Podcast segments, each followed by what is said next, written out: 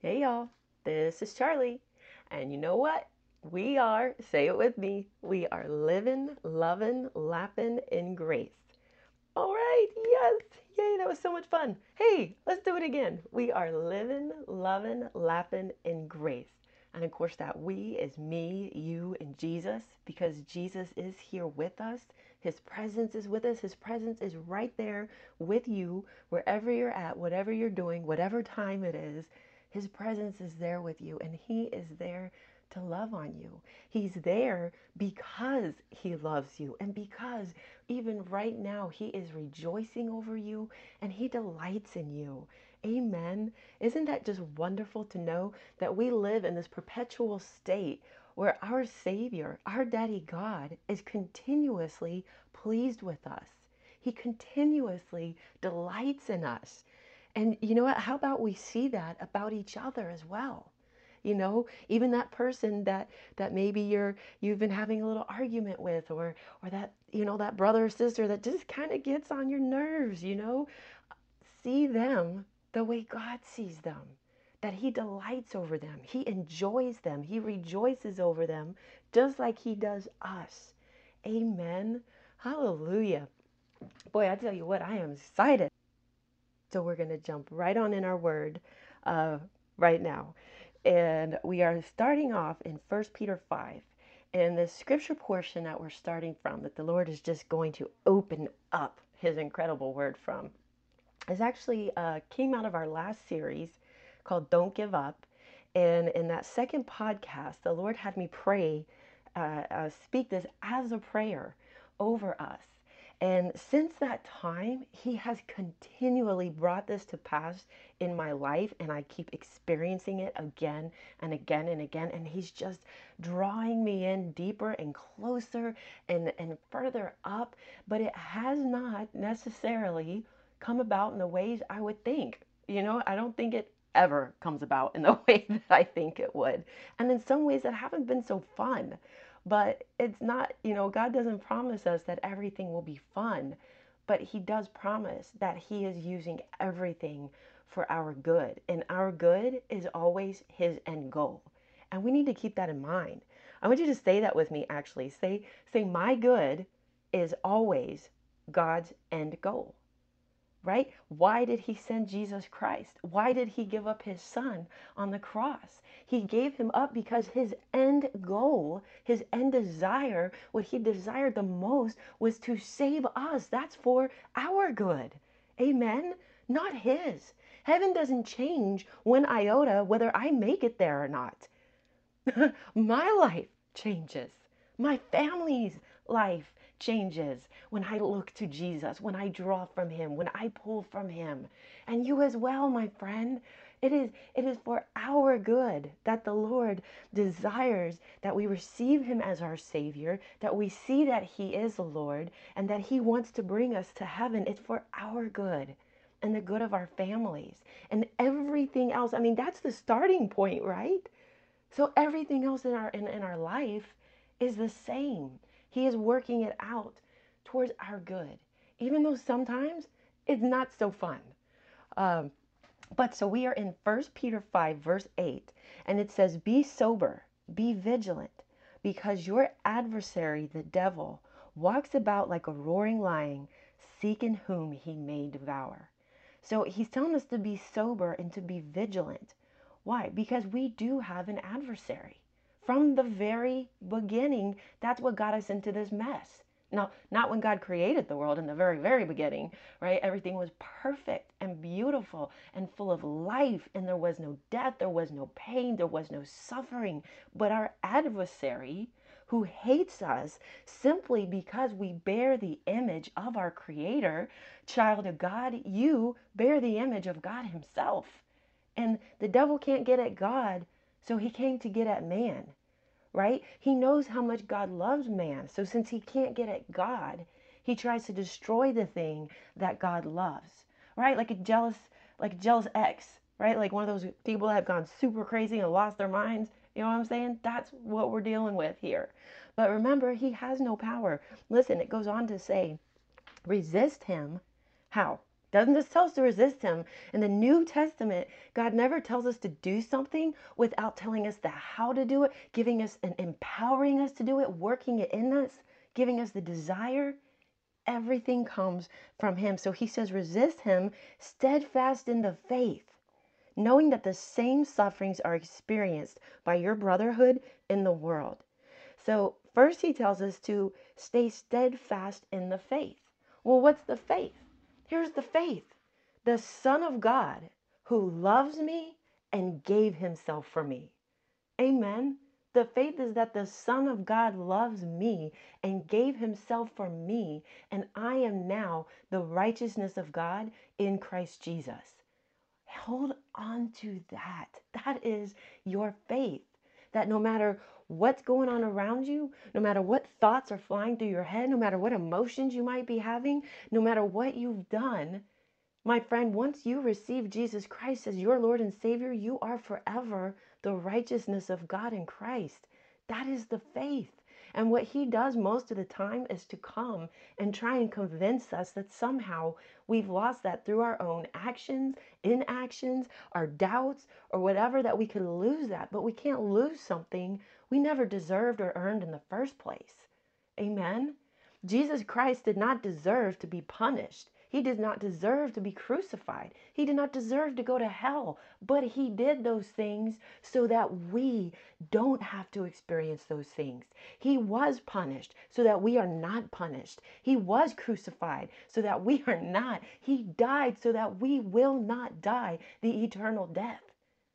Amen. We will get to live the eternal life with our Father in heaven. Hallelujah. And you know what else faith is? Faith is simply having a good opinion of our God, believing the best of our daddy, that he wants good things for us, that He has His eyes on us, that He sees that trouble or that suffering or that dilemma that we're in, and that even before we knew about it, He is already working it out for us. He's making the way of escape, He is providing what we need. Amen. And making a bigger deal of Him than that problem right? Just simply remembering that there is nothing that comes into my life or your life that is bigger than your daddy. And remember that he loves you so much that he is not going to let something overcome you. Jesus said that. He said to us in John 16 33, These things I have spoken to you so that in me, in me, you may have peace. Where, how, who do we have peace? In Christ we have peace. In the world, you have tribulation. But take courage. Take courage. I have overcome the world. Okay, so here's what we get. These are our two options out of the mouth of Jesus himself. In Jesus, we have peace. In the world, we have tribulation. My friends, let's not be shocked when we see tribulation in the world. Amen. Unfortunately, we let the devil into this world. And so he is still running amok out there, right? Jesus has defeated him, but for a time, he is still the small God of this planet, as it says in 1 John 5 19. But there's a day coming when the Lord will come and establish his kingdom once and for all. But here's the thing the devil can run about the world, but he can't run about you. He can't run all over you. Amen. Because our Savior has overcome the world. You know, oh, whoa, wow, so excited. So we resist him knowing all that goodness about our daddy God knowing who our savior is.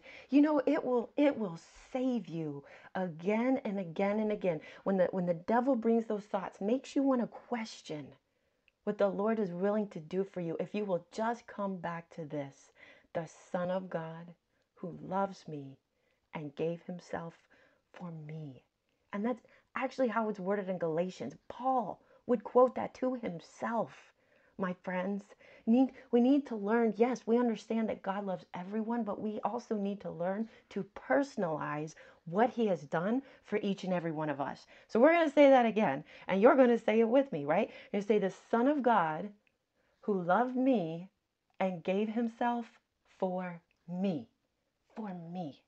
Amen Now, it goes on to say, back to First Peter 5, it says that we resist the devil, steadfast in the faith, knowing that the same sufferings are experienced by your brotherhood in the world.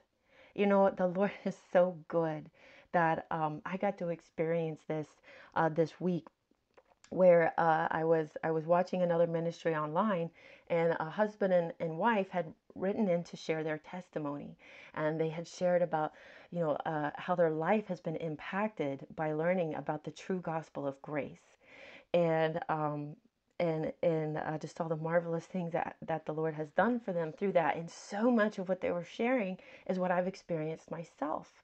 But then he he went on to share how he first came across this ministry and um, started believing for healing for a back injury back in around 2007 2008 and he's still he's still the lord has done a lot of things in his life but he is still waiting for the full manifestation of that healing. And can i tell you i just broke down in tears and wept because that's the same time frame that I was injured and and I could so relate to what he was sharing that yet the Lord has done so much in my life and to know him like I do now is worth the waiting to me because it's the waiting that has drawn me and drawn me and pulled me in and pulled me into him while I'm still waiting. But it just comforted my heart to go I think it lets us know see this it's it's okay Here's another believer who believes in the gospel of grace, who believes in Jesus Christ, who knows that Jesus Christ performs miracles and healings, and yet we've been waiting the same time. And that encouraged me. That that built up my faith. Amen. And and that's why I often share my testimonies with y'all so that it, you know, that the that the Lord can use that to build up your faith as well and to encourage you. And I pray that you're doing that with the people around you in your life too. It is so encouraging for us to to share. Like I said, we take part in our sufferings together. And guess what? You take part in your sufferings together, you'll also take part in rewards together. Hallelujah, because we have a God of rewards. Amen. In fact, it goes on to say there's a whole reason why these sufferings sometimes come in. I'll tell you what, because it goes on to say, but may the God of all grace, may the God of all grace, He is the God of all grace, my friends, who called us to His eternal glory by Christ Jesus. You know that's your calling? Your calling is eternal glory. Eternal glory. Amen. I want you to say, My calling is eternal glory. One more time. My calling is eternal glory. Hallelujah. And how is that? By Christ Jesus. Oh, let's say it again. Say, My calling is eternal glory by Christ Jesus. Hallelujah. And it says, After you have suffered a while. Listen to this. After you have suffered, I know we don't want to hear that part, right?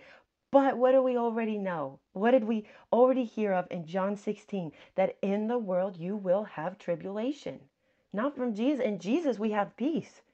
But in the world, there is going to be tribulation. We're seeing it right now, right? COVID, COVID 19 is a tribulation in the world that that's not from God. God has nothing to do with death and sickness. The Bible says the thief comes to steal, to kill, and to destroy. Tell me, as COVID, uh, COVID 19 not brought death and destruction and fear? Yes, it has. But guess what? Does that stop the Lord from using it towards his good and to use it for our good? No, it doesn't.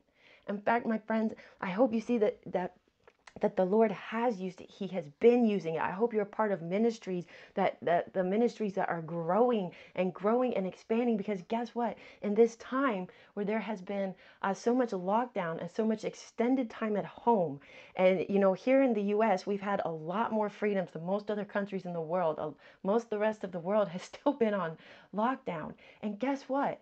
It has driven people to the gospel online People who would never be seen walking into a church or who would have never thought of going to a church. People who live in countries where they can't go to church, where they can't even speak the name of Jesus Christ. It's illegal to own a Bible. It's a death sentence, my friends, in many parts of the world. And yet people are being driven online and salvations are pouring in and people crying out for Jesus. My friends, let's lift up our spiritual eyes and see that the harvest is ripe. It is because the world has been brought to a place where they recognize that the government is going to fail them. Medical science is going to fail them. The only thing that can save them is Jesus Christ. Amen. Yes, we still pray for the government. We still pray for medicine. The Lord uses medicine. But when it comes down to it, our trust, our only Savior is Jesus Christ. And this is the time for us to be taking advantage of that. People are in fear. Why? Because they don't have Jesus. So let's be the one, be that light to shine him out and share the gospel. Hallelujah. So we've got some suffering in the world.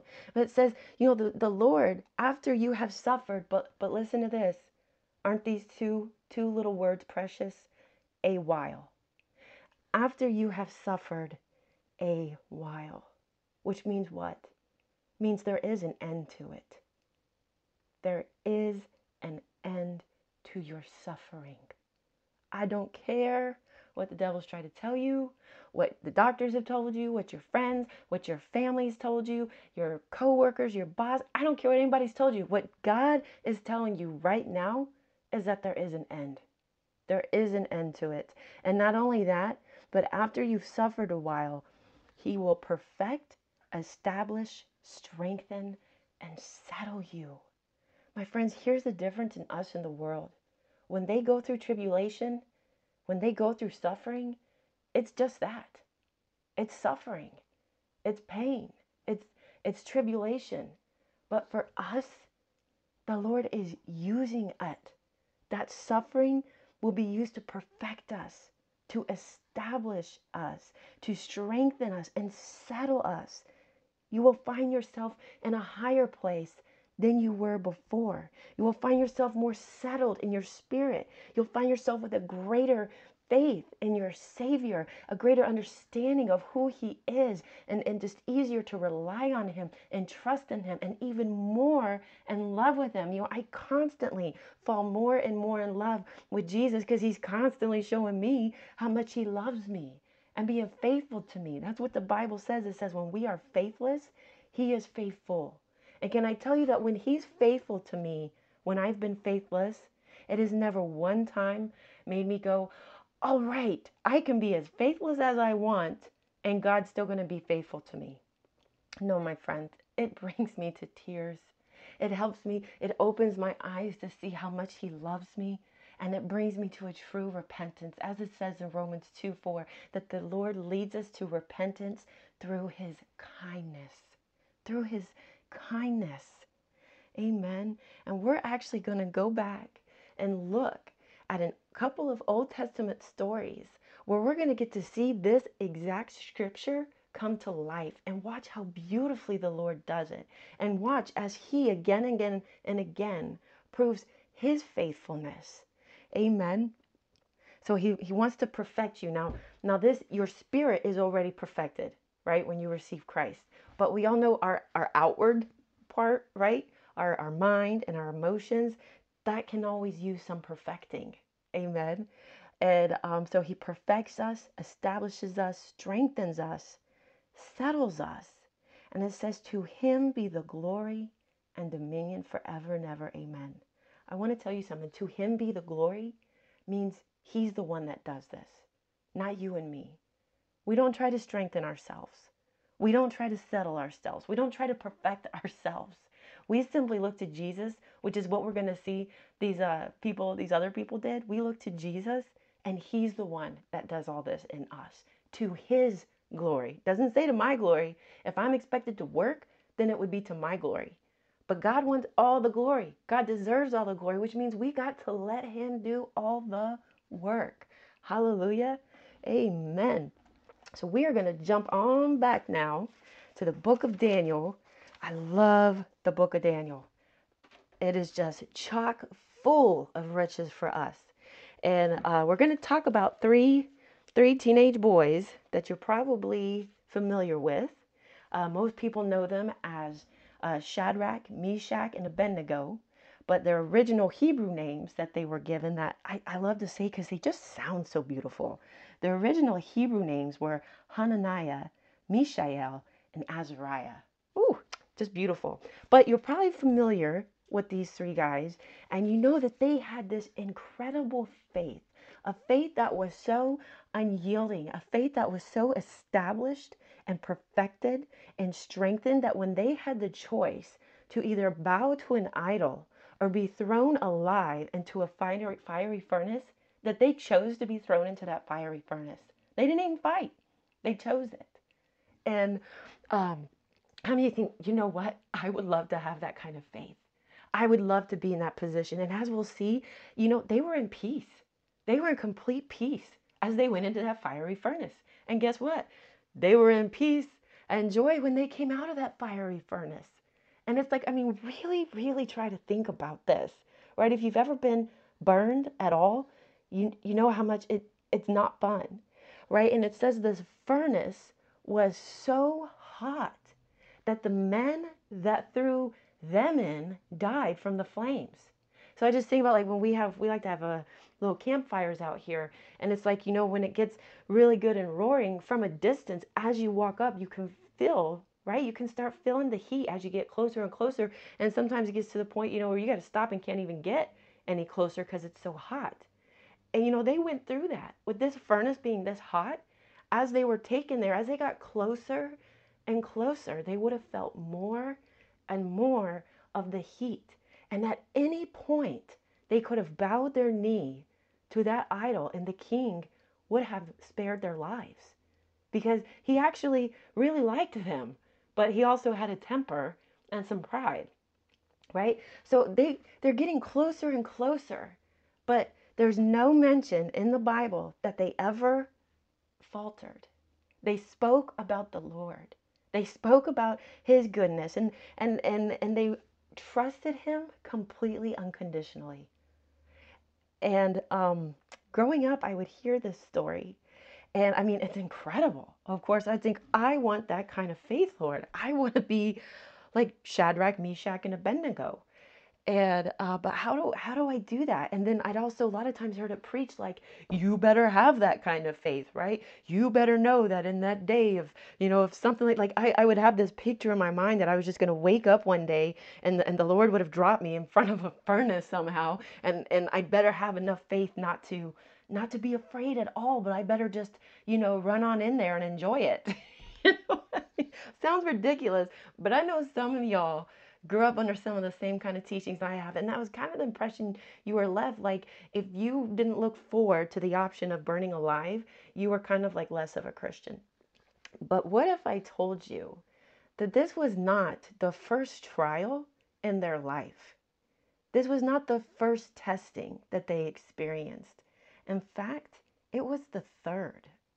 And all along the way, the Lord had been building them up. He had been working in them. He had been strengthening them, completing them, perfecting them, establishing them. I believe they would have never even got to this position if the Lord didn't know they were already ready for it. Amen. And say, where do I get that from? I get that from the New Testament parable that we talked about, about the talents, where Jesus gave, uh, he talks about the man, but the man represented Jesus. And the man gave three of his servants different amounts of money to use while he was gone. And it says that he specifically gave each of them what he knew they were capable of handling. The Lord is not going to, to put you into a position or allow you to go through something that he has not already worked in you to be there. And he's his end goal for you is not the suffering.